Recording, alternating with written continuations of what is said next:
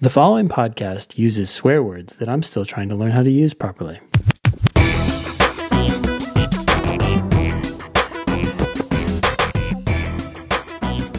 Hello and welcome to episode 276 of the Thinking LSAT podcast in Vienna, Virginia. This is Ben Olson. With me is Nathan Fox in Stateline, Nevada, still, right? That's in a correct. House, but Yep, Stateline, Nevada. Cool. And Rachel Barnes, the National Director of the National Black Law Students Association. Rachel, where are you? I am calling from Charlottesville, Virginia. Oh, okay. Cool. So a couple hours away from each other, I guess. Thanks for ha- coming on the show today. We're going to obviously interview Rachel first and pick her brain about everything NBLSA. We're also going to tackle some emails as usual. The first one is asking Should I retake a 170? Okay. 157 to a hot, to the high 160s in a few weeks question mark i guess someone is wondering if that's possible or maybe they did that I would don't just know. go ahead and say yes, that's absolutely possible. But okay yep, yeah we'll see what the question is early decision seat deposit help all caps okay we'll see what we can say there and if we have time we'll tackle a logical reasoning question from test 65 this is going to air on monday december 14th for some reason I felt like saying that's only 11 days from Christmas. Amazon keeps telling me like every time I buy something, this is going to arrive by Christmas. I'm like, yeah, better. It's toilet paper. So, and we're almost out. But um, in any case, the LSAT uh, Flex registration deadline for the February LSAT is January 6th. So a little under a month away. The January LSAT Flex testing week starts Saturday, January 16th. And then the February LSAT Flex testing week starts Saturday, February 20th. If you have questions, email the show at help at thinkinglsat.com. Leave us a review on iTunes. We love hearing from all of you who love and hate us. Um, that's all. Yeah. Anything before we jump into this Well- wonderful interview with Rachel? we haven't told people yet about our new admissions subscription at lsatdemon.com. Um, I'm going to be taking a pretty active role in that. Uh, we can't answer every single admissions question on the show, but we do have a team of people, including me, who can help with admissions stuff. Um, you can get all the information at lsatdemon.com, but basically, um, one of the features on the show that people like a lot is when we rip the shit out of people's personal statements, and uh, I'm going to be in charge of that. I'm doing my first one tonight, and I'm pretty excited. Uh, I think I'll have two different personal statements that I will be able to read and comment on. Um, we do as many of them as we can on the show, but for people who are applying to law school now and want specific help with that, you can sign up for our. It's it's not just that; it's my office hour. It's also um, Santi's teaching a class on don't pay for law school, uh, just basically about law school finances. Yeah. And then Carl has his admissions hour that he does. Carl and Katie are going to be doing a class called The Committee, where they evaluate somebody's uh, whole application from start to finish. Anyway, uh, if you're interested in that, you can check it out at lsatdemon.com or email help at lsatdemon.com. Yeah, I just wanted to point out the big difference between the show's uh, review of personal statements and your review of personal statements is that the person can be there and follow up with questions, right, and really give you more information and walk away with I Totally. think, yeah, and depending on plan. right, and depending on how many people we have, I could even see going multiple laps with people, right? Like I sure. will tell them all of the things that are horrible about their personal statement, and then maybe a couple weeks later we'll have another chance to go back through it. Um, yeah, so I'm excited. See how it goes. Yeah. I mean, it's kind of a new concept, right? Subscription service for admissions advice. Um, admissions advice is pretty hefty out there. We'll see how this works. We hope that people like it. Yeah, I mean, for a couple hundred bucks for one month, you're going to get a whole team of people to help you evaluate your application. So um, I think a few months of that is it's way cheaper than any of the other admission stuff that's out there. So hopefully people Yeah. will like it. Cool. Oh yeah, and we have new live captions on Demon Classes. Are, are we announcing that? Well- is that a thing? We do, except for I have to remember to hit the button. All of our teachers have to. Oh, Zoom hasn't yeah. gotten it together yet to just do the live captions automatically. So I have to actually hit the start button, and I have not yet remembered to do that. So um, okay. Eden and all of my team have been asked to remind me to do that. But we should start having those uh, live captions soon, which maybe they'll be helpful for people. Cool. Yeah. Rachel, thanks again for coming on the show. Just as a reminder to our listeners, Rachel is the national director of the National Black Law Students Association. And yeah, I don't actually even know how we got connected. I think, did you reach out initially? Yeah, I did. I okay. think I randomly reached out on LinkedIn and, and we connected. Oh, good. Okay. Awesome. Well, um, we want to know more about you and, you know, how long have you been the national director and what's your day to day like? What is NBLSA you know working on right now? What's their highest priority? I'm sure they have lots of goals, but feel free to start with any of that. Sure.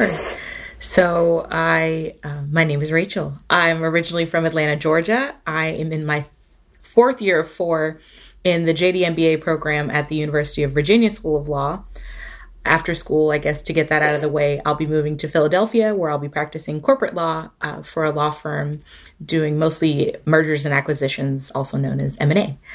This is my second term as chair of the National Black Law Students Association, or NBALSA, or NBLSA, all the all the acronyms. And NBALSA was started in 1968 at NYU Law School and has since grown to represent over 200 law schools across the US, Puerto Rico, and the Virgin Islands. We also have a sister organization in Canada. Um, our mission as an organization is to increase the number of culturally responsible Black and minority attorneys who excel academically, succeed professionally, and positively impact the community. And with that, we have three divisions that we operate with our primary division is the Law Student Division, of course, as the National Black Law Students Association, but we also have an Alumni Division and a Pre Law Division. And specifically within our pre law division, we try to offer programming and information for students who are seeking to enter the legal field in whatever capacity. And we have programs and events related to admissions, financing of the LSAT, financing law school, um, and different decisions that go into being competitive to enter law school and beyond. And part of that is partnering with groups like LSAT Demon and sharing what kinds of materials you guys have uh, that you're interested in passing on to our members. Cool. Um, yeah, I mean, one thing you mentioned there is financing the LSAT and financing law school. Um, I mean, obviously, financing law school is a lot more expensive than financing the LSAT. But either way, I'm curious what kind of advice you tend to give people. Like our our biggest thing is, hey, go go for free, right? Try to go to law school for free if at all possible.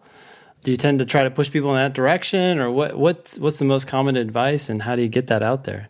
Yeah, so I agree, and I think that's our that's our primary advice is try to find the loopholes, the scholarships, the discounts, things that will get you as close to free as possible, because it can be a very um, financially strenuous process. Um, in terms of how we share that information, we do programs, we have symposiums where we bring everyone together in our, our pre-law network to share information that we have and also give our partners a platform to share the pro tips that they have. We partner with other groups that give financial advice as well and and funnel it through our website as well as our social media. And those are our, our primary advice channels, uh, but we're always looking for new ones. How have the numbers changed um, since the founding of NBALSA? Are we making progress or are we slipping backward? So it's a good question. One one thing that we are working to do is increase the representation of black attorneys in the field of law. Right now, it's been holding steady at 5% for at least the last decade. And um, black individuals make up about 13 to 15% of the US population on average. So it's it's quite obvious that that is not even remotely representative of even the population um, within the U.S. And so that is something that we really want to work on. And part of that is raising awareness, letting people know that there are financial avenues for them to to make it a little bit easier and affordable to get into law school, and also just demonstrating that it is a viable career path for for more than just a certain subset of people. It, are the numbers any better in law school? I guess if the numbers were better in law school, that would indicate that we were making progress. They vary. It, it, it definitely varies depending on the region and state, things like that. But we see about an average of between six to 10% ish, depending on the law school and obviously there are HBCUs uh, that have law schools as well, so those kind of skew the data in, a certain way. But traditionally, that's that's what we're looking at. What can we do to help? Well, you know, this is a start. You know, giving a giving me and our organization a platform to raise awareness about our support system, our programs that exist to help people who are, are seeking entrance into law school.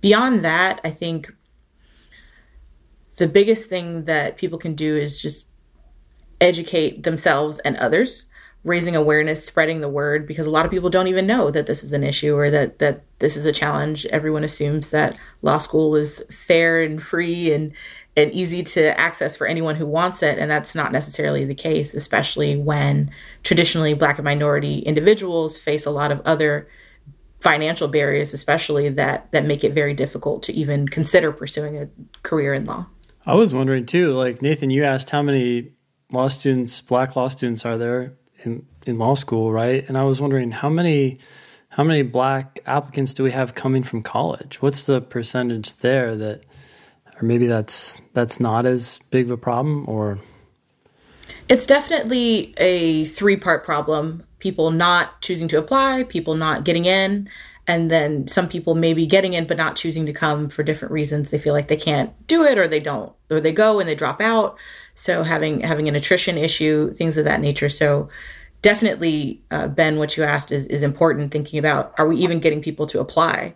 Are people even considering this as an option? Is is something that we're working to track though of course it's very challenging because it's not even pre-law doesn't really just encompass people coming straight from undergrad. There's people who choose law as a second career path or are mm. taking this step a little later in their in their life. So it's very difficult to to measure but admissions data indicates that at least applications to law schools overall are increasing.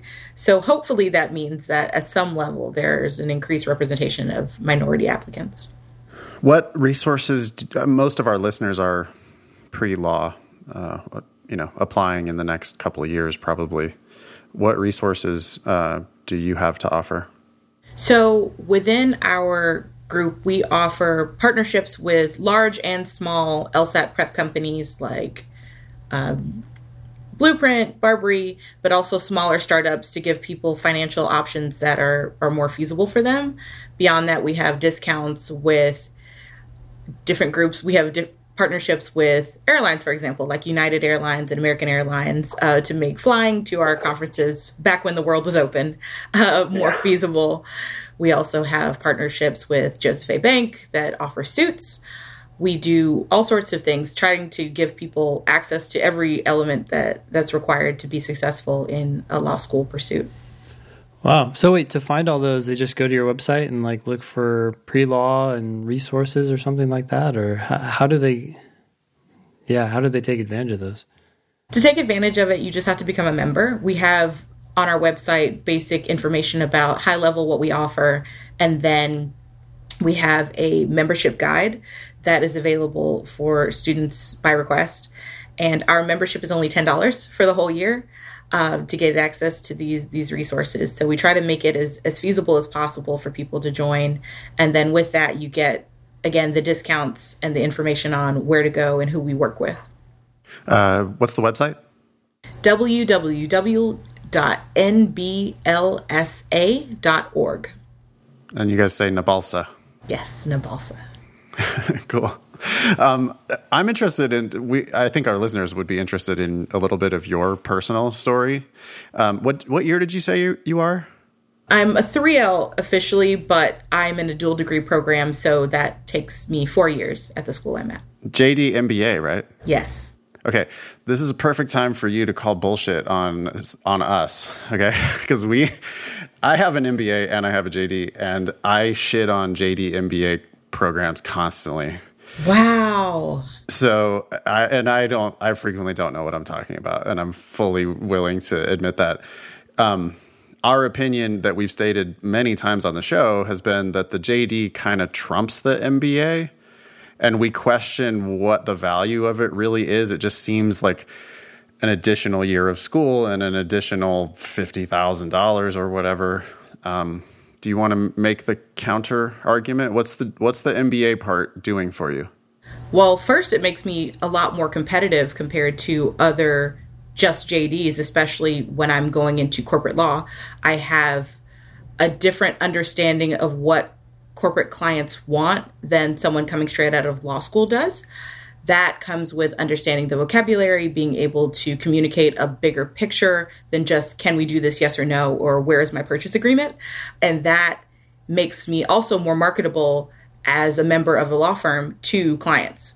Because that just even just having the credential itself gives clients an added sense of assurance and and confidence in the team that they're working with because they feel as though with the MBA you understand us, you get it, you're a business person, you know what EBITDA means, um, and things of that nature. So having that makes it a lot easier for me to get acclimated to a corporate law environment faster.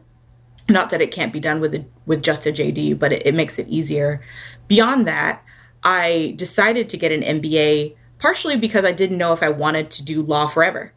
And while a law degree translates to a lot of different things and opens several doors, having an MBA gives me technical skills and, and an understanding of finance, accounting, econ, and things of that nature that I might not have just from a purely JD education. And especially since to go to law school, you don't have to have one specific type of major. Say I started as a philosophy undergrad and now I'm doing JD and now I want to go into business. How do I do that? How do I how do I transition um, in an easier way? So for me, it gave me a lot of different options and flexibility and greater credibility in the spaces that I seek to occupy. And beyond that, I'm sure you would agree even just being a part of an MBA program gives you access to a network that you wouldn't have otherwise of different individuals who are looking to either build their own business, go into banking, have their own hedge fund someday, things of that nature. So having those connections in in and of itself is very very valuable. I guess it depends on the quality of the business school. We're not all about rankings here at Thinking LSAT. Um, of course. Rankings are, I think, vastly overrated in most cases. But UVA is a super high ranked law school. Is the business school uh, similarly situated? Yes, it is a very well ranked business school as well. Uh, so that that definitely played into my decision. Also, since I figured I would get an MBA eventually anyway, adding one extra year to an already long three years made more sense than doing five years total. Also, life happens later, and I felt like I wasn't going to be able to predict or control what my obligations were in the future. So, doing the dual degree now made more sense for my timeline. Are you taking classes uh, like at the business school with just with people who are just doing the MBA? I did last year. This year, I oh. am taking classes again with business students, but I'm also taking law school classes. Oh, so last year you were just doing business school? Yes, I did two full years of law school, one full year of business school, and this is my last year doing both. I see. And okay, and when you're when you were doing just business school, you were mixed in with the the actual business school. It's not just you're like with JD MBA people. You were fully with the MBA classes. That's right. Cool. And your program is um, the MBA. So my MBA was not rigorous. Okay. Like, I don't know what EBITDA is. I have no idea. I didn't learn anything. But it sounds like you guys are like actually doing math and doing accounting. It's sort of a scientific discipline. Yes, yes. Uh, my school is well well known for its academic rigor, if nothing else. Um, right. Uh, but that was that was what I wanted. I really I really wanted to be able to speak intelligently in a business context uh, with the MBA. So that was helpful. Cool. Ben. Yeah, I guess other questions. How did you end up preparing for the LSAT? What was your experience there? Why did you decide to go to law school?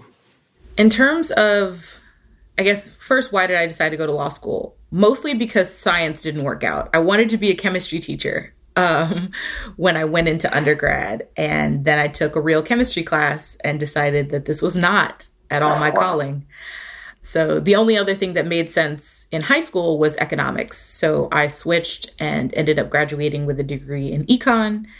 And during my time in undergrad, I realized that teaching was not going to be for me. And I wasn't sure, again, what else I was good at, but I really liked mock trial in high school. So I thought, okay, maybe I can do pre law and see how that goes. So I joined Phi Alpha Delta, which is a co ed pre law organization. I was in all the pre law, anything pre law that was happening at my undergraduate university, I was attending. And I also interned in my last year at the district attorney's office in in my um, college town and decided corporate or criminal law was not for me, but that I really did have an interest in law. So that progressed into after graduation, I worked as a paralegal briefly in Atlanta at a big law firm and really liked big firm life and decided law was definitely for me and big law was probably for me as well. So, step one for that is prepping for the LSAT. In terms of how I did that, I took the LSAT twice. The first time I tried to do it by myself. And if I'm honest, I did not give myself enough lead time to prep by myself. And I don't think I took it very seriously. I thought, okay, I mean, it's just a standardized test. It's no big deal. I'll just kind of do a few problems, read the book, and it'll be fine. And so when I took it for the first time, I did a June LSAT. Um, took it for the first time, I think my junior year of undergrad. I did fine, but definitely not at all where I hoped to be.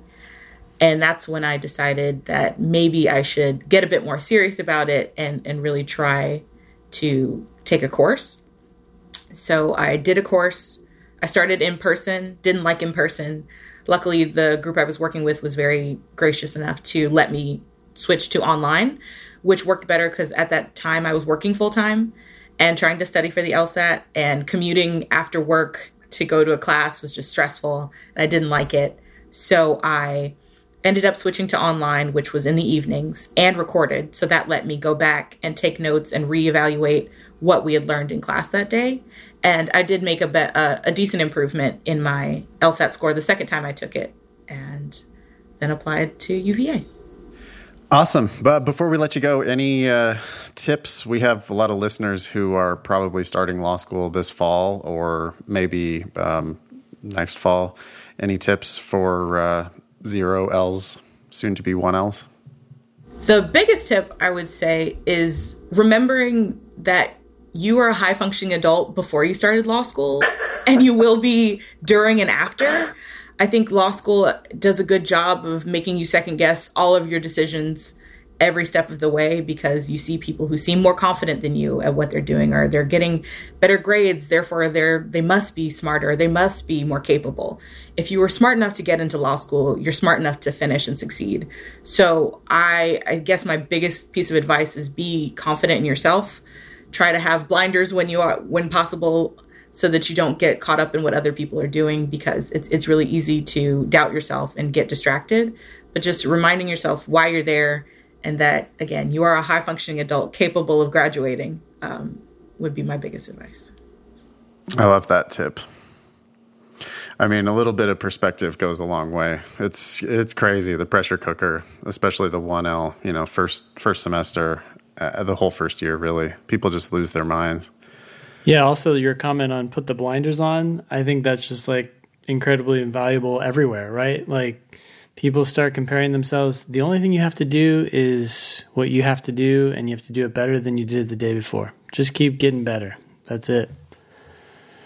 Cool. Um, if people want to reach you, what's the best way for them to get in touch? Social media, so so on. Yeah, social media at NBLSA or at NBLSA underscore pre-law. Those are our social media. We have LinkedIn, Facebook, and Instagram. And then to reach me directly, I can be reached at chair, like sitting in a chair, at nblsa.org. Awesome. Great. Thank you. Again, everyone, that was Rachel Barnes, the National Director of the National Black Law Students Association. NBALSA? Did I say NBALSA. that right? Okay, cool. Thanks again. All right, I'm going to dive into this first email. It's uh, about whether you should retake from a 170. It's a damn good score. Um, says, Hi, Ben and Nathan. First of all, I'm a huge fan of the show and love all of your advice on not paying for law school. Using the Demon, I went from a 145 diagnostic to a 164 on my first LSAT Flex in October and a 170 on the November Flex. Uh, wow, 25 point improvement. Wow. I'm excited about my November score, but have been practice testing in the 169 to 174 range. I'm planning to apply fall of 2021 in order to start my 1L fall of 2022. Man, this is nothing but good right here, Ben. this is yeah, our, all this is perfect. This is, you are wow, following the straight and narrow. Thank you for actually taking our advice. Yeah, uh, this is this is going to work out really well. Uh, since I'm not rushing to apply this cycle, what is your advice on retaking in January or February in order to squeeze out a few more points?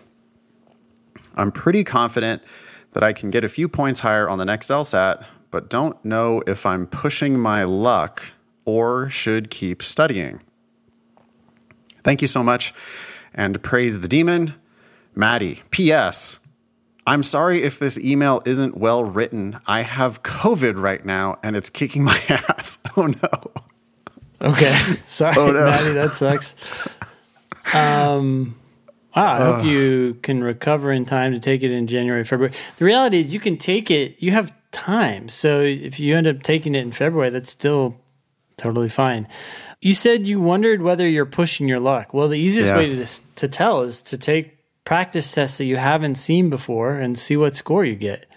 If you start scoring in the mid 170s, which it sounds like you already are, I mean, you said 169 to 174, the more of those that are higher up, uh, the greater your chances are that you're going to increase that 170. So totally. If your range is 169 to 174, you're already scoring above your 170 more often than you're scoring below your 170. Yep. And law schools really only care about your highest score. So the pushing your luck thing, I mean, if you take it again and you get a 169, I don't think the law schools are going to even notice. You're already a 170 when they do their index calculation. You're already a 170 according to the data that they're going to have to publish on their ABA 509 report, and you're already a 170 for US News and World Report forever, no matter what you score on a subsequent test. So, I mean, actually, and no matter if you score lower, if you score higher, then you're instantly going to be whatever that new higher number is. So, yeah, it's like press your luck, except there's no downside. You know, there's no whammy. You remember Press Your Luck, Ben? Remember that show? No whammy, no, no whammy. Stop no? Ah, you're no fun. you are talking to yourself, but that is cool. Some old people out there will remember that show. Um, used to watch it like when I was homesick from school or something. But okay. on that show, you know, it was like it was one of these things where it's like, well, should I try again? Should I press my luck? But the thing mm. is, if you get a whammy, then you lose everything right? Yeah, yeah, well, there is Here, no you whammy. No, there's no whammy. You you get a 160 whatever. Who cares? You still have you keep your 170. Mm. Um, I guess a more modern example would be Who Wants to Be a Millionaire. Who Wants to Be a Millionaire? You yeah. like can go yep. for the next thing, right? But if you, but then you miss, might. then you go back, and mm-hmm. there's just no really going back. Um, Wait, do you go back or you? I thought you lose it all. Um, I think there are like stages on Millionaire. And where you lock you, it in. You yeah, you lock. But I mean, the, you do lock in like a significantly lower amount. I think it's like yeah. you lock it in at fifty grand, and then you lock it in at two fifty, something like that. But for sure, it, like the last, you know, it's like, well, you've got a half a million dollars. You could try to go for a million dollars, but if you lose, mm. you're going to go significantly back. It, yeah. Anyway, Who gives a shit? Um, the point is, there's no downside really to retaking it, especially if your practice tests already demonstrate that you can score higher. Mm. I don't see why not. Furthermore, it sounds like Maddie has actually been enjoying the process, right? It's not like this is miserable. This this is not breaking rocks. It, she's mm-hmm. good at the test. She's getting better it seems like at the test. It's fun to achieve, right? And feel like you're doing better and better and she sounds like maybe she could bump that range up a little bit higher before her retake. Mm-hmm. And yeah, I mean, 170 is good, but it's not the 99th percentile. You got to have a 173 or a 174, right, to get to the 99th percentile. Yeah. Look at the schools you're interested in. If you're trying for Harvard, Stanford, Yale, 170 is not going to like super impress them 175 though would be like at or above their average. Could totally be worth it. Yeah, I'm. I'd be remiss if you didn't take it. I don't know if that's the right way of using that phrase, but I would be sad because I yeah. think you have it in you, and this is the chance in your life to do that and to become a 174 or whatever as Nathan put it, forever. Sorry, I've been laughing this whole email, not because of you, Maddie, but because when you said forever, Nathan, that yeah. just reminded me of did you hear Trump talking about uh, Operation Warp Speed the other day? He talked about infinity. I have officially unfollowed Trump. I did this about two or three months ago. I like unfollowed him on Twitter mm. for my own mental health. I encourage everyone to do the same. I wish everybody would just stop paying attention to that idiot. I mean, it, it just like you get stupider every time you hear the guy talk. But anyway, what did he say about Operation yeah, so Warp Speed? I'm saying, sure it was dumb. You know, he well, he was saying that, and this is true. He was like, "Look, we we got this vaccine very quickly, and it's thanks to my Operation Warp Speed." yeah, blah right. blah blah. Normally, it takes five years, or six years, or seven, or infinity. wow. Infinity. Like no vac- what, what vaccine is taking infinity? Like just not things that come out of his mouth. he is just f- fucking idiot. Yeah, I mean, meanwhile, people are actually getting the vaccine in Europe. Yeah. And we're not getting it in the United States. Yeah. Thanks, Trump. I'm sure he'll figure out some way to blame it on Obama, right? But yeah, Obama or Clinton or somebody, yeah, or yeah. Biden. Just the complete failure. Um, God, what a jackass! I just hope that guy goes away and we never have to hear from him ever again. I mean, he's just. It, it used to be funny, you know, years ago. It was funny, and uh, it is far from. I mean, it's still like you laugh at just the total idiocy, but it's too. Um, sad and scary and depressing. Hey, I, you know, um, I'll, before we let Maddie go, I want to double down on your. I, I would also be sad if Maddie didn't take it again. I mean, I, I think there's nothing but upside here, and um, getting that 173 or 174. I think the 99th percentile now is actually bumped up to 174. Um, used to be mm-hmm. 173. Yeah the flex seems like it's easier by about a point for most people. Yeah. Um, so take it again, Maddie. Uh, there's no reason not to keep studying. Um, it, you know, those four or five points could absolutely be the difference at uh, Harvard or Stanford or Yale, or more money uh, at a lower school, right? Uh, full ride. So it, it, right, and, and, tens or hundreds of thousands of dollars potentially. So there's yeah. just nothing but upside. Hey, did you know Ben that we have a third member of our team who is admitted to Yale for uh, 2021? Oh no, who got admitted? Well, we got Carl and Katie who are yep, doing the uh-huh. admission stuff for us. Yeah. But my awesome TA Rebecca um, on Thursday nights. Uh, she just emailed me the other day and said that she's in at Yale as well. So wow, that's awesome. We're going to be taking over the uh, in the one L class because it's not a very big class, but there's going to be like a significant component of uh, LSAT demon slash thinking LSAT people starting in Yale, starting at Yale um, coming up this fall. Which we'll is have to send them some demon shirts. Yeah. Yeah, totally. They should show up on the first day, just blanketed LSAT team. Um, it, hey Ben, what's your? Uh, we haven't done a like a COVID alert update. What's your COVID alert level these days? Mine got significantly higher in the last few days. Well, because of the increase in cases and the decrease in ICU capacity. The wild increase in cases and the perilous uh, perilously small margin of ICU beds that are actually available now. Um, here's some other shitty bad news.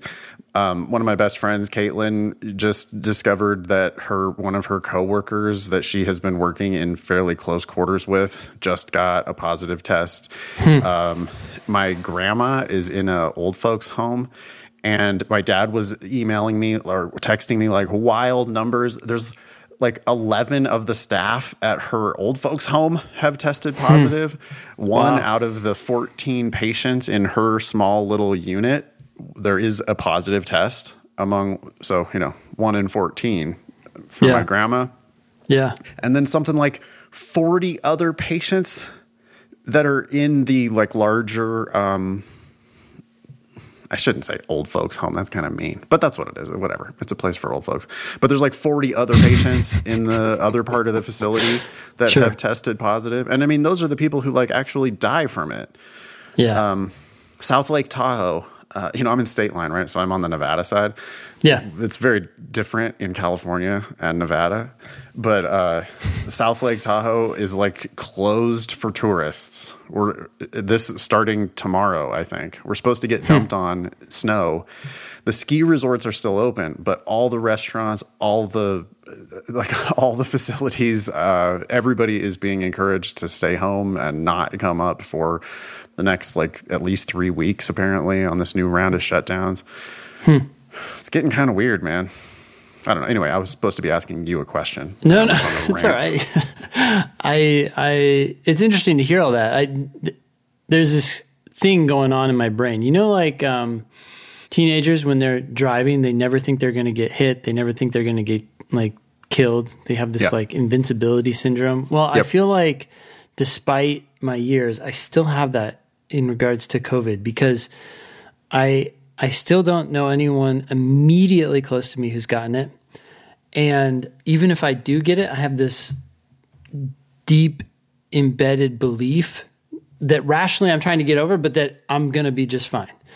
And so rationally, I'm like, okay, let's keep our distance. Okay, we're not going to fly this Christmas. We're going to kind of keep things local. We're not going to hang out with a lot of people. Like, I get that, but I don't feel it. Yeah. It's all just like purely analytically driven. Yeah. I mean, I only really feel it because of my parents and my grandparents.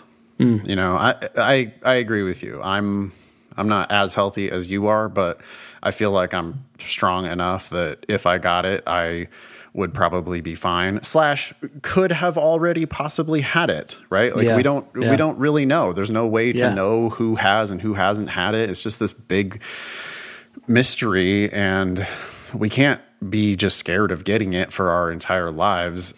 Mm-hmm. You know, you can't let years and years go by. Hopefully, the vaccine will get here pretty quickly and that'll help with some of that. But for the next few months, man, it's like I would love to see my grandma. I, you know, I was, she was trying to get out of the place and come up and visit. But now it's just like, she, she is not in good health you know yeah. and my other grandma is in better health but she's still 80 something and then my parents are not in super great health that's that's the scary part i don't know i don't know yeah. what i'm saying i just hope everybody um, is doing okay because it's it's scary weird times you know it's it's wild yeah. to just think about no if if my grandma got this she she would be not in good shape yeah, that would be bad. Like yeah, yeah. That's actually my biggest fear is getting it either knowing or not knowing, and somehow giving it to someone else who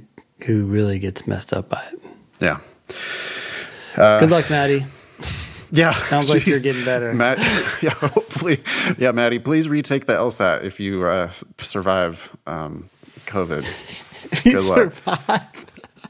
we hope you survive. But if you get better quickly, yeah. All right, um, let's let's move on, huh? Yeah. So this one, this next one is from Jessica. It says, "Hi Ben and Nathan. I took the November LSAT Flex. I got a score of 157.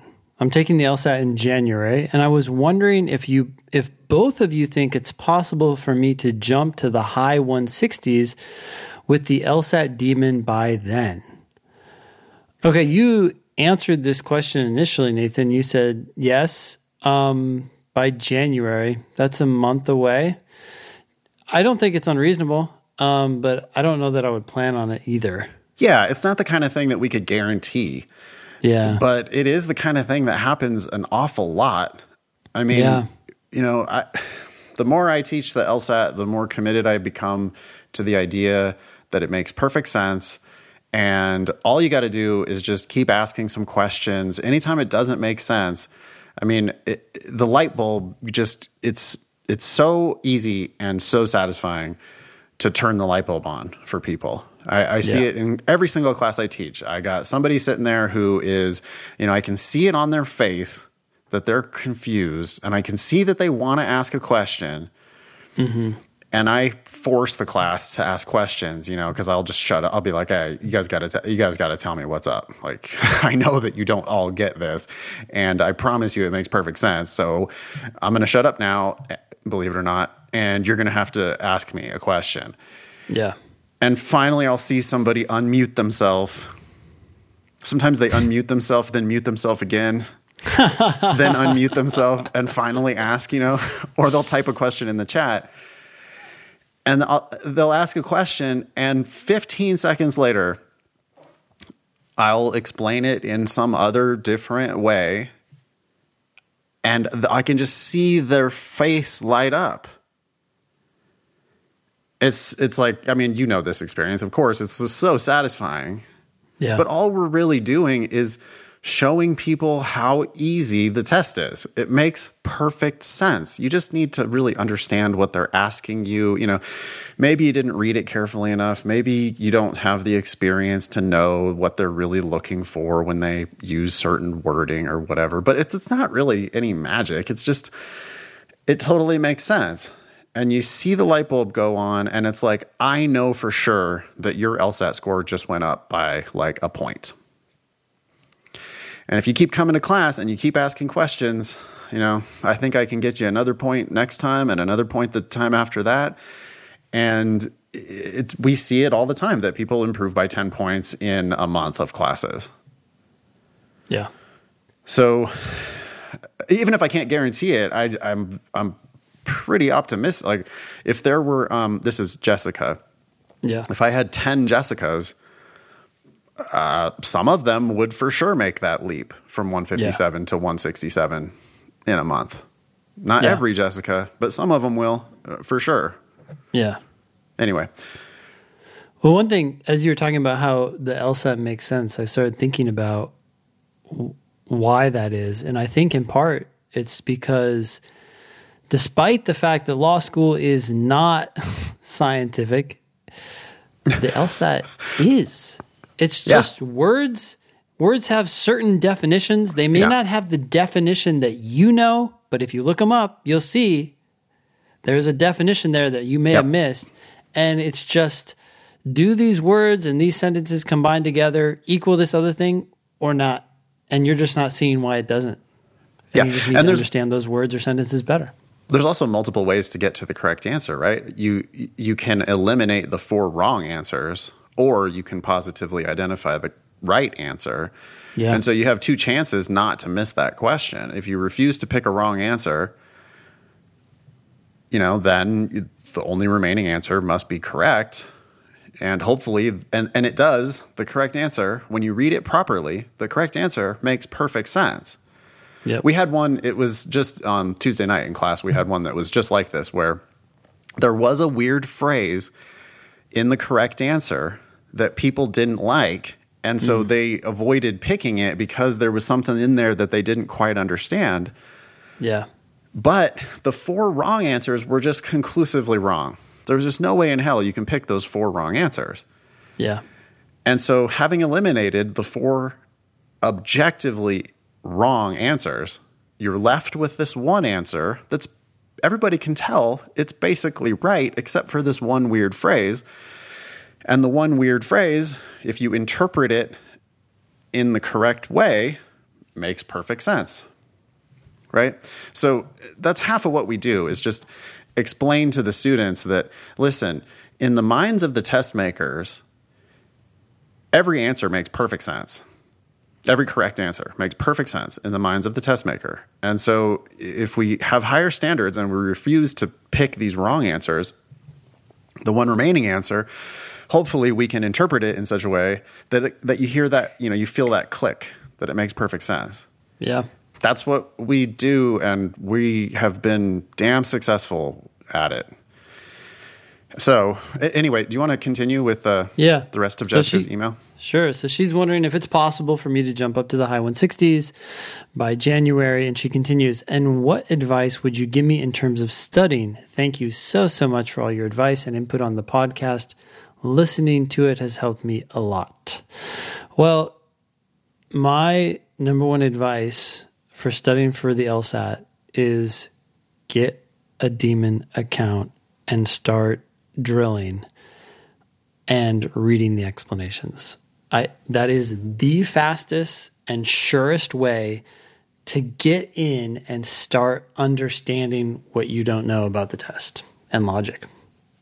Yeah, I mean, right now, if you went to, and I don't want the whole show to be a commercial, but to answer your question, Jessica, go to lsatdemon.com, sign up for a free trial, start drilling in two minutes, you will be learning something about the LSAT. You'll you'll do a question, and then you'll see our explanations. Ben said well, reading the explanations. Yeah. I think the written explanations are best for logical reasoning and for reading comprehension. For logic games, I think the video explanations are best. To give you an example of how convinced I am of this, I was helping Matthew, my oldest son, prepare for the SAT last night. and I was like, we need practice problems that we can just do and like review. And we have found several, and there are apps out there for SAT questions. But I still, I just wanted an LR question because they're like short, and then we can do the question right after and like talk about it, you know? So um, he'll probably have a demon account soon, just so you know. cool. Yeah. I hope he doesn't mind swear words. Um, it's uh, people who are upset by uh, foul language are probably not our ideal customers. But um, nah, it it makes perfect sense, and I I agree, Ben. Get in there and do the drilling. If it, for for Jessica, you know, if Jessica's considering one of our higher level of subscriptions. Um, mm-hmm. The live level of subscription, we have multiple live classes on Zoom seven days a week.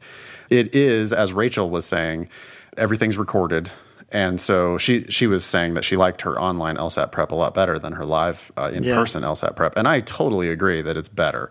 It's more efficient, saves tons of time, no commuting, no parking, no hassling around with you know preset schedules. You got multiple different classes to choose from. If you can't make it exactly on time, that's fine. I don't give a shit if people show up late. I don't care if people leave early. On Zoom, it doesn't matter. Uh, and the whole thing is recorded, so you don't even have to. You know, you could do the class at 3 a.m. if you want to. Yeah. Um, it's it's all right there for you in the demon. If you are going to do the live level of subscription, we we roughly divide our study time into thirds. Uh, one third classes, one third drilling, and one third uh, timed sections, timed practice tests. Yeah, and review. If you're not going to have the live classes as a component of your studying, then it's probably half and half, huh, Ben? Drilling uh, half the time, timed sections, and review the other half of the time. Exactly. Maybe a little more on the drilling side, actually. The value yeah. of just doing one question is huge. So do a question, try to get it right. If you struggle with it at all, the explanation is right there. If the explanation isn't perfect, there's an ask button so you can get an email response we are seeing lots of 20 plus point improvements with the demon. and um, you know i'm selling here but i a thousand percent believe in what I'm selling. So, yeah, you know, I, I, do think we can help a lot. Yeah. All right. Uh, next email. Let's do it. it. Says early decision seat deposit help. Hi guys, I was accepted early decision to a law school ranked in the low 40s, presumably paying sticker price or damn near, and put down my seat deposit last month. Whoa. Gross. I got a lot of concerns here. Like, yeah, why are you applying early decision to a law school? Okay, anyways. The, this is bad times. Unlike Maddie, who was nothing but good times. Well, the COVID part was bad, but the, she, Maddie is, you know, following our advice. Um, we never advise anybody to apply early decision. Uh, most unless they like, guarantee a full ride, and right. even then, I'd be a little hesitant. Right. Certain early decision programs um, are binding and rec- and come with a scholarship. Other early decision programs are binding and they know that they don't have to give you a scholarship. And it's just an awful idea. I don't know why anyone would do this. It makes no sense. Unless this is your dream school and you're a multi-millionaire who just doesn't give any shit about how much law school costs. I hadn't gotten around to withdrawing all of my other applications and recently heard I was waitlisted slash held at hmm. Washington and Lee and also was awarded a hefty scholarship at University of Miami. My stats are 3.29 GPA and a 161 LSAT, so I'm pretty happy with these outcomes. Is there any point in my even considering these other opportunities? Could I even get out of an ED seat deposit? I would appreciate any advice. Of course, feel free to read my question on the show. A. Well, step one, Ben, I guess we don't know whether this is a binding program or not a binding program.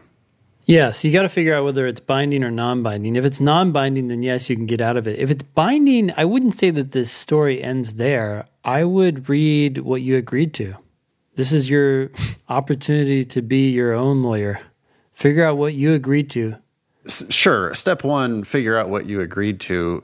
Step two, can they actually enforce that against you?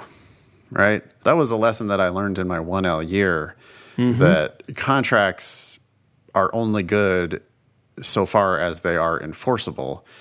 Yeah. And it might be the case that you have agreed to something that the school would have no recourse to actually enforce against you if you chose to break it. Mm-hmm. That said, uh, we are not lawyers and you are not a lawyer, and only a lawyer is going to be able to actually tell you whether you can break this or not. You could go go it alone, like go rogue and just walk away from you, you know, withdraw from that school and go to school somewhere else. But man, if they found out, I don't know. I it's bad times. I, I'll, I'll tell the story. I've probably told this story ten times on the show, but you know, I remember when I had a student who applied early decision to Hastings for some goddamn reason. Also applied to Berkeley, a vastly better school. Got in, of course, to Hastings, binding early decision then got into Berkeley. Hmm. My advice at the time was to call Hastings and to say, hey, I know I applied early decision and I'm really sorry, but I've gotten into Berkeley and I was really hoping that you would let me out of this commitment that I made.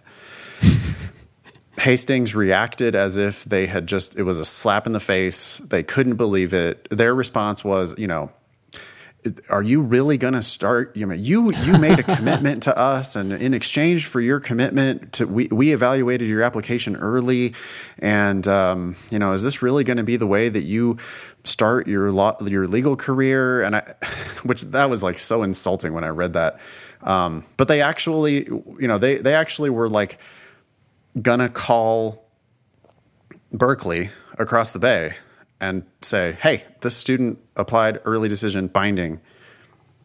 And they actually forced that student to go to Hastings instead of go to Berkeley. and I don't know if that's the situation that A has gotten themselves into or not. But I'm very worried that that is the situation. Yeah. You know, A, you were telling us about you got waitlisted and held at Washington and Lee. You also got a hefty scholarship. I, I don't know what you mean by hefty, but you got a scholarship at the University of Miami. I was just looking at our scholarship estimator. That's lsatdemon.com forward slash scholarships. I put in your numbers 3.29 and a 161. And when you look at Washington and Lee, um, it says less. You're likely to get, well, this estimator says that there's a, there are people in your situation who have gotten less than half tuition. So I'm I'm glad that you got waitlisted at Washington and Lee, but there are other people who are with your same numbers getting scholarships at Washington and Lee. So anyway, I think the word of warning here for anyone who's listening to this is don't apply early decision. Instead, go to the estimator and start to get start to get a sense of what you're worth and have higher expectations for these schools. Early decision might be fine if it's not binding. Early decision might be fine if it comes with a scholarship. Most of these programs though are scams in order to get you to try to pay full price at their law school, you know. They get you to Yep. Cuz I mean, the consider think about what the consideration is, Ben they're going to evaluate your application early. Wow. Oh, in gee. exchange for that valuable in exchange for that valuable consideration, you are now committed to go to their school if they admit you. And once you're commi- once you're committed like that, then they have no incentive to give you a scholarship. And so these programs are just shameful scams. And I'm sorry, A, if that's what you fell for. I don't think the seat deposit really does anything, right? The seat deposit is just like you're starting to pay money. Um, A is really not going to like my next bit of advice. But my next bit of advice is if they won't let you out of this deal and they're going to charge you full price, there is one way out of the deal, which is you wait another cycle to go to law school. Walk away Yeah. from walk away from whatever this school is that's ranked in the low 40s. By the way, if it's ranked in the low 40s, it's not anything special. Walk away from that school. Also walk away from Washington and Lee, also walk away from University of Miami and try again next cycle. Um, September 1st we'll be here before you know it this time next year, you will have another batch of offers. You'll have a year to think about what you've done. I'm just kidding. Um, you know, it, it sucks. I'm sure A does not want to hear that advice.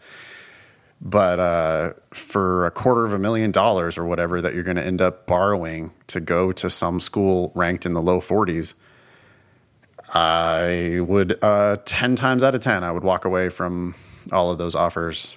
You know, you'll get the same scholarship offers next year. You might even get better scholarship offers next year if you apply with uh, potentially a couple points higher on the LSAT, maybe. But this is going to be a tragedy if uh, they end up paying full price to go to this school. Also, I mean, while you're talking, I was just thinking, is is 161A your best score that you could Right. get? I mean, seriously, spend two months, bump it up to a 165, a mere four points. You're now not talking about a hefty scholarship at the University of Miami. You're talking about a full scholarship. I I don't know. To me, you're trading one pill for another. Do you want to study the LSAT a little bit longer, or do you want to have a mountain of student loans? Yeah. The LSAT is not a perfect predictor of your success in law school, but it is a predictor of your success in law school. It's not a perfect predictor of your success in legal practice, but it is a predictor of your success in legal practice. If 161 is the best LSAT score you can you can achieve, mm, that doesn't bode super well for your success in law school and it doesn't bode super well for your success in legal practice. So, you know, if that's if that really is the very best you can get, I for sure would not pay for law school. Oh my god.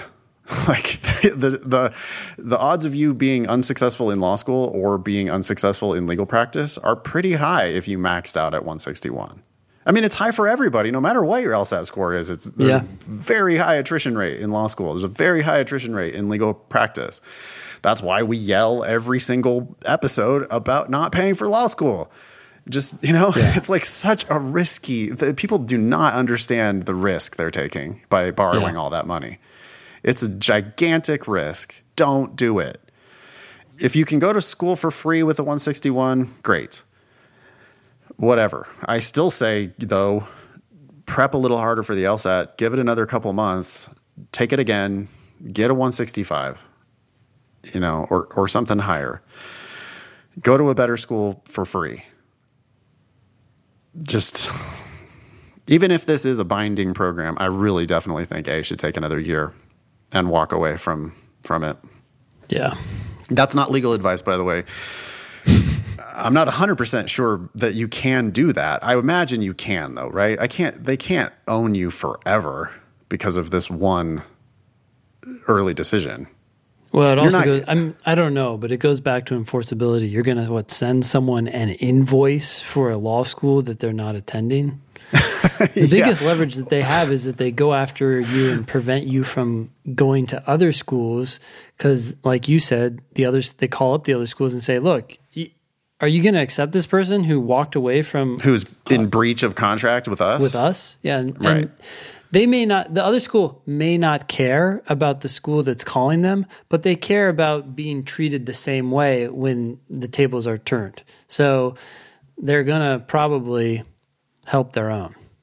Yeah. In my Hastings versus Berkeley example earlier, um, as I recall, Berkeley was just immediately like, "Oh yeah, we we're not sorry, like we can't take you because you yeah. signed this other thing with Hastings." Yep. Yep. So, these schools are far apart from each other. There's some chance that they might not even find out but there's a significant chance that they could find out. And man, would it be a disaster for you to like move to Miami, start law school, and then somehow during your first semester, like your school comes to you and goes, um, we got some bad news. we have to kick you out of school because you signed a binding early decision with this other school. Yeah. it's just a disaster. But look, God damn it. all this goes back to what your agreement says. E- regardless, though, I, if you can walk away this year from everything, I would seriously consider that. And good luck.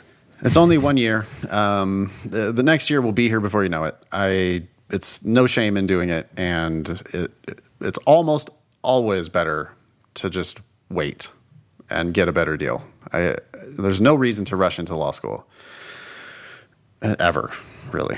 If yeah. you know, if you if you were gonna become a lawyer in 2025 or 20 whatever, you know, yeah. okay, well you're gonna become a lawyer in 2026 instead. Who cares? What difference does it make? Yeah. All right. Um, anything else on that? All right. So we have a logical reasoning question here. It's test 65, section 4, question 14. I'll go ahead and read the passage, Nathan. Maybe if you want to read the answers or whatever. Yeah, I mean, I'll probably just stop you after a sentence, right? I mean, what one the really good way to teach this stuff is to just kind of demonstrate our thought process. And yeah. it's not like we read the whole argument and then think about it. That's yep. what students tend to do, right? Novice students, especially, read through the whole thing and then turn their brain on. Yes. That ain't it. And they don't grapple with the stuff that's mildly confusing. Instead, they press ahead thinking that somehow the future sentences will clarify. right. Right. Which is just bad reading comprehension practice generally you need to understand the first bit before you can move on to the second bit. The second bit is probably not going to explain the first bit. It's probably going to get muddier the farther you go if you don't comprehend each bit as you read. So go ahead. Yeah, so this is uh, question 14. It says, Geographer. Because tropical storms require heat and moisture, they form especially over ocean surfaces of at least 23 degrees or 26 degrees Celsius, which is 79 degrees Fahrenheit, ocean temperatures that global warming would encourage. Okay. Yeah, so immediately, you know, I, the first thing I noticed was the word require. Tropical storms require yes. Mm-hmm. heat and moisture, which is indicating a necessary condition, not mm-hmm. a sufficient condition, but a necessary condition. So, um, necessary means without heat, there will be no tropical storm. Without moisture, there will be no tropical storm. Even if you do have heat, though, and moisture, that's not a guarantee that you're going to have a tropical storm because these are necessary conditions, not sufficient conditions. Correct. Okay. The second thing that I noticed, I mean, that was all in the first, you know, half a sentence. Mm-hmm. Okay. The second thing that I noticed is it says ocean temperatures that global warming would encourage. Mm-hmm. So putting the pieces of the puzzle together. Yep. Global warming makes the oceans warmer. Yep. Encourages the oceans to be warmer. It doesn't necessarily 100% force them to be warmer in all situations, but you know, it stands to reason that like Earth is getting warmer. This tends to encourage warmer ocean temperatures and the warmer ocean temperatures provide the necessary components for tropical storms. So, putting all of that together into one thing, it seems as if global warming is going to encourage the formation of tropical storms, specifically by creating the conditions that are required for a tropical storm to appear. Doesn't guarantee that they're going to happen, but it, it does tend in that direction it makes it increases the opportunities for it to be possible to right. have those tropical storms and therefore it stands to reason that the tropical storms frequency will increase. Yeah it doesn't it certainly doesn't seem like global warming is going to reduce the incidence of tropical storms right? That would be strange. quite a bit more likely by making these necessary conditions true. Seems more likely that you're going to have tropical storms. Yes. Now, I would say it's safe to say that if you didn't put the these things together, if you didn't realize that global warming was likely to increase, I'm not saying it does, but that it's likely to increase the incidences of tropical storms, especially over oceans, then um, you're not reading carefully enough or slowly enough, and you're not thinking about each part of this sentence. Keep in mind, this sentence was just one sentence and it had three parts. And you need to understand each of them. Well, yeah, because this is not the kind of reading that you did in college where you had t- way too long of reading assignments. And, and what you were really going to do is you were going to skim half of each one, right? Yep. That's what most people do in college. That's not this. This is a lot more like computer science, where every single line of code actually matters, and you really have to understand what's going on with every single bit of it. Yep. So, uh, students almost universally think that they read too slowly and they need to read faster. Mm-hmm. It's almost never actually true. Students read too quickly. They don't read well enough. They don't pay enough attention to each one of these little bits. It all makes perfect sense. It's all going to add up, but I have to do the math. Right? I, I, I can't just skim through this and not really get it. I have to do the math as I go. I have to pay attention to the pieces and parts, you know, and and be on guard uh, about ways that they might try to bullshit me too, right? The primary thing I'm worried about after that first sentence is that this geographer is going to turn around and confuse sufficient for necessary. Mm. Yep. Right? They said that these conditions are required. They could easily turn around then and say, oh, so therefore glo- uh, global warming is going to for sure cause an increase in tropical storms.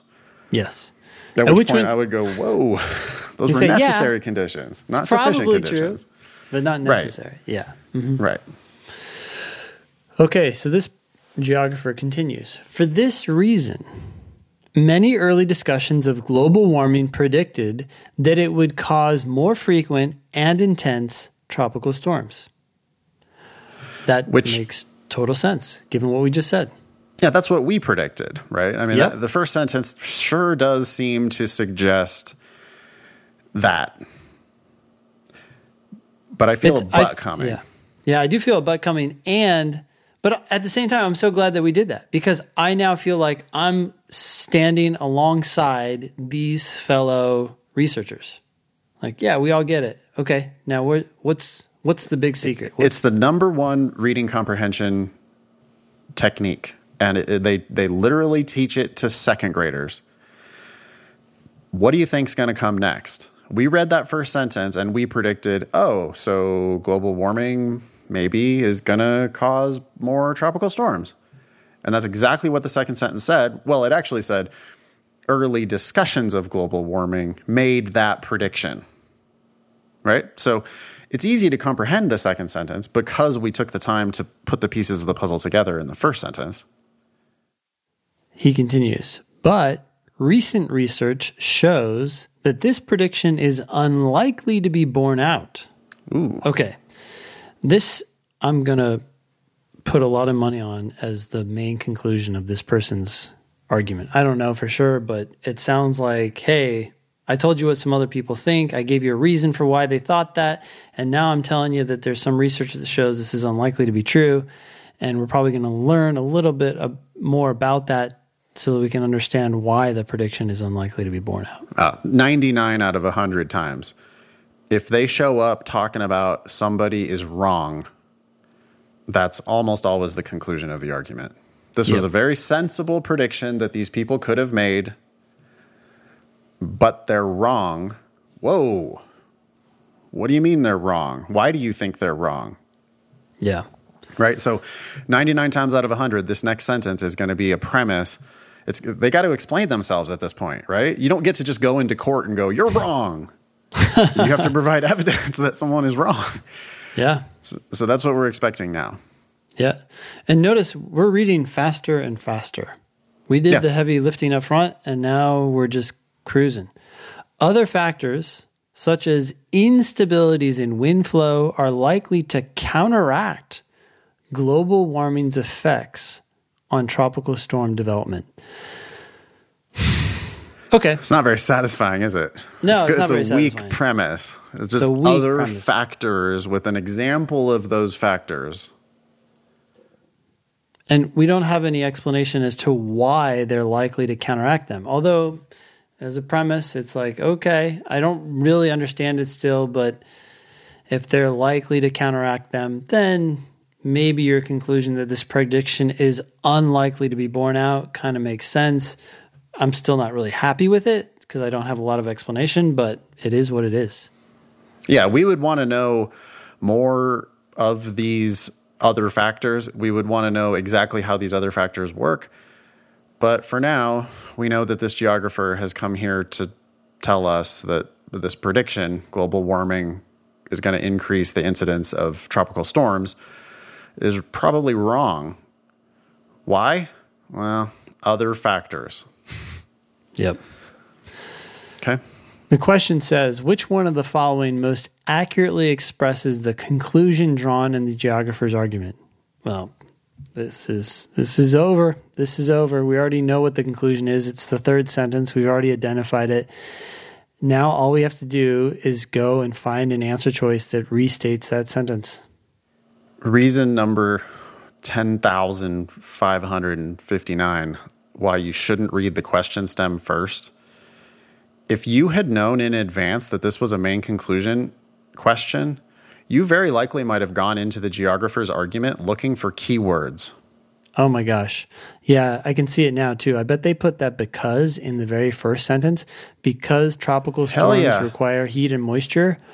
People are like, oh, oh, evidence, yeah. evidence. There's another one, Ben. It says for, this this, reason, reason, yeah. at the beginning of the second sentence. Yep. And both of those can be used. uh, The for this reason very frequently introduces a conclusion. Well, it actually is right for the previous reason. Here yeah. comes the conclusion. It is a conclusion, but it's a conclusion of the opinion of others, which other people, right? Yeah, yeah, and they didn't use any keywords at all to indicate their conclusion or yeah. the premise that they were actually using to support their conclusion. This yeah. is a beautiful teaching question to to specifically teach don't read the question stem first. Don't think that you can game this shit. Instead, yeah. you really have to read the geographer's entire argument, trying to figure out what they really want. Why are they wasting our time with this? What did they come here to prove? Well, they came here to prove that people are wrong. Yeah. The conclusion of the argument is definitely that third sentence. The keywords wouldn't have helped you out here at all. Yep. And look at this. Answer choice A says tropical storms are especially likely to form over warm ocean surfaces. Okay. Uh, that's the opposite of the conclusion and this is the second half or the like the middle part of the first sentence which a lot of people would re- reflexively identify as the main conclusion because it came after this because clause. Yep. If you're trying to game it, you just played yourself. Totally. Yep. You know, the, this would be, I bet a Kaplan student misses this question every fucking time. Just picks A because they read the question stem first. Oh, main conclusion, I'm going to look for keywords. Yeah, tropical storms are especially likely to form over warm ocean, ocean surfaces. It says for this reason. you know, I learned that if I look for those keywords, it's going to tell me every time what the conclusion is. And sure enough, you're going to fall into their trap. And you're going to think, you know, you'd be so smug when you did it too, because you're going to pick A. You're probably not even going to read B, C, D, or E. You're going to be on to the next with your shitty low accuracy. And then you're going to blame the LSAT for being subjective and inconsistent when A doesn't work out. yeah, totally. That's that's absolutely, man. People who think that LSAT doesn't make sense, people who think that there are multiple good answers, people who think that it's just oh the whims of what do you mean that's not their main conclusion? Of course that was. It could be. I mean, it could it be could what be. the geographer was trying to prove. They don't know. I have a friend who's a geographer, and or like, well, if the right, if the other answer wasn't there, it's just that the right answer is a better fit, right? And if it's that answer wasn't fit. there, oh then God, A, then A would for it. sure be the answer, right? no, A is the opposite of their conclusion. Yeah. Or I mean, it's actually. Well, it's it's factually well. I, I don't think the geographer actually disagrees with A. Yeah. Right. The, I mean, the geographer did say that warm ocean surfaces provide the necessary conditions in yeah. order to have tropical storms. But they went further than that. You know, they went, they got to eventually their other factors that are going to counteract global warming's tendency to increase tropical storms. And they they really came here to tell you that these predictions were wrong.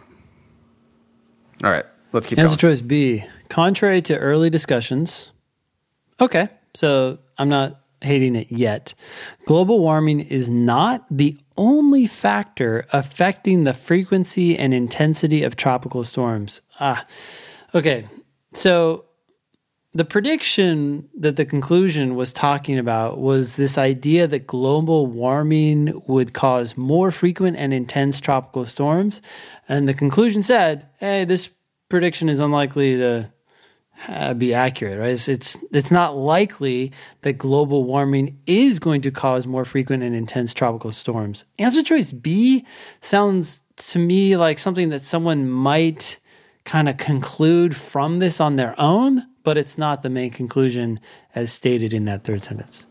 Nobody ever said that global warming is the only factor affecting no the frequency that. and intensity of tropical storms. I mean, yeah. that just it's misstating the actual facts.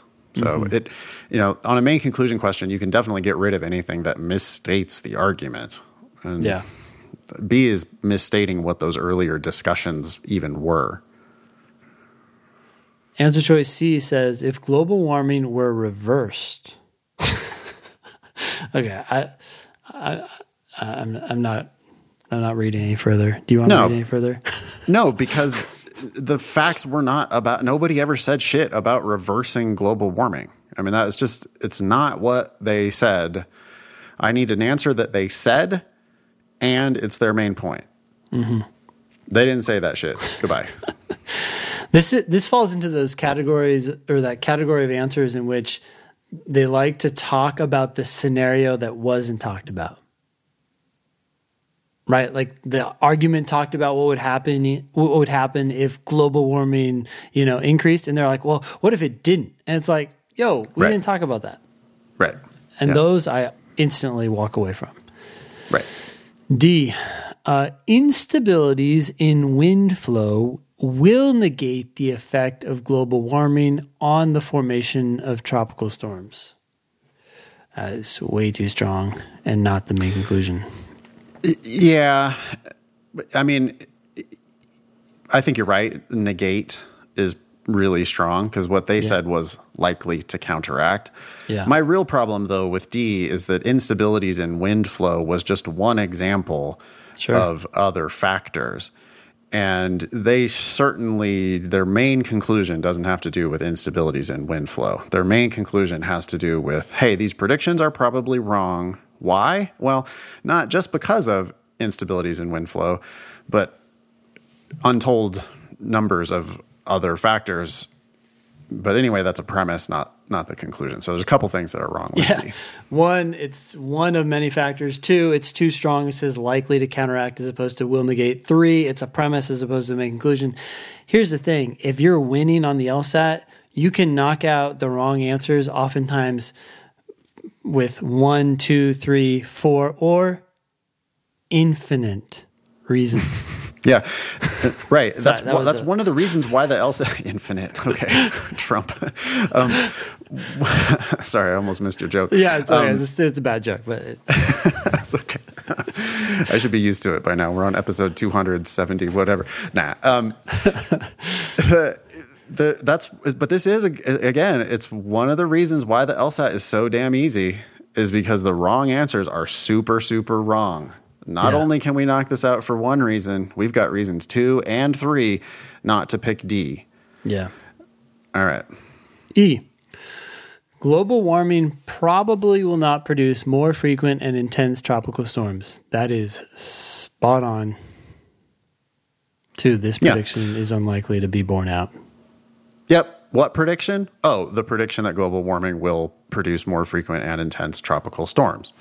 Yep. E is the opposite of that prediction, and they came here to tell you that that prediction is probably wrong. Notice the mm. language too. It says probably will not produce, is unlikely to be borne out. matches perfectly. Yep, nothing different, nothing extra, and it is the main conclusion of the argument, so we can happily pick E. Yeah. Alrighty. Um, that was test 65, section four, question 14. If you're curious, anything else before we part ways? No, let's wrap it up. We're on Facebook, Instagram, Twitter, and YouTube at Thinking LSAT and at LSAT Demon. I've been noticing more comments, by the way, on the YouTube channel as of late. Yeah. Um, hey, we're giving away a shit ton of great content, both yeah. on the Thinking LSAT channel and the LSAT Demon channel. So um, we're happy for you to get a lot out of our stuff for free. Um, tell your friends at Thinking LSAT on YouTube is the highlights from the podcast. At LSAT Demon on YouTube is the highlights from our classes. And if you guys study with us for free and make a ton of progress and refer your friends, um, that's a win for us, even if you never pay us a dime. So um, that's our intention is to make those channels as helpful as they possibly can be. Yeah. If you if you are going to uh, pay anybody for LSAT prep, though, we hope it's us, and that's the idea. We're going to convince you that um, we're going to make the LSAT easy and fun. So uh, yeah, go to lsatdemon.com to do the free trial if you haven't already. Yeah. And if you're on Twitter, the only account you need to follow is nfox. That is our. I haven't really even been doing anything with Twitter lately, um, but yeah, I'm at nfox, and uh, my DMs are open if you want to say hi. It's one, one way you can get it, get in touch with me. Ping Nathan and tell him to tweet. You can also leave a review on iTunes. Uh, email the show at help at thinkinglsat.com if you're an LSAT Demon subscriber or interested in the LSAT Demon and you have questions about that, direct your questions to help at lsatdemon.com. That was episode 276 of the Thinking LSAT podcast. Thanks all y'all for listening. Nice knowing you. Don't pay for law school.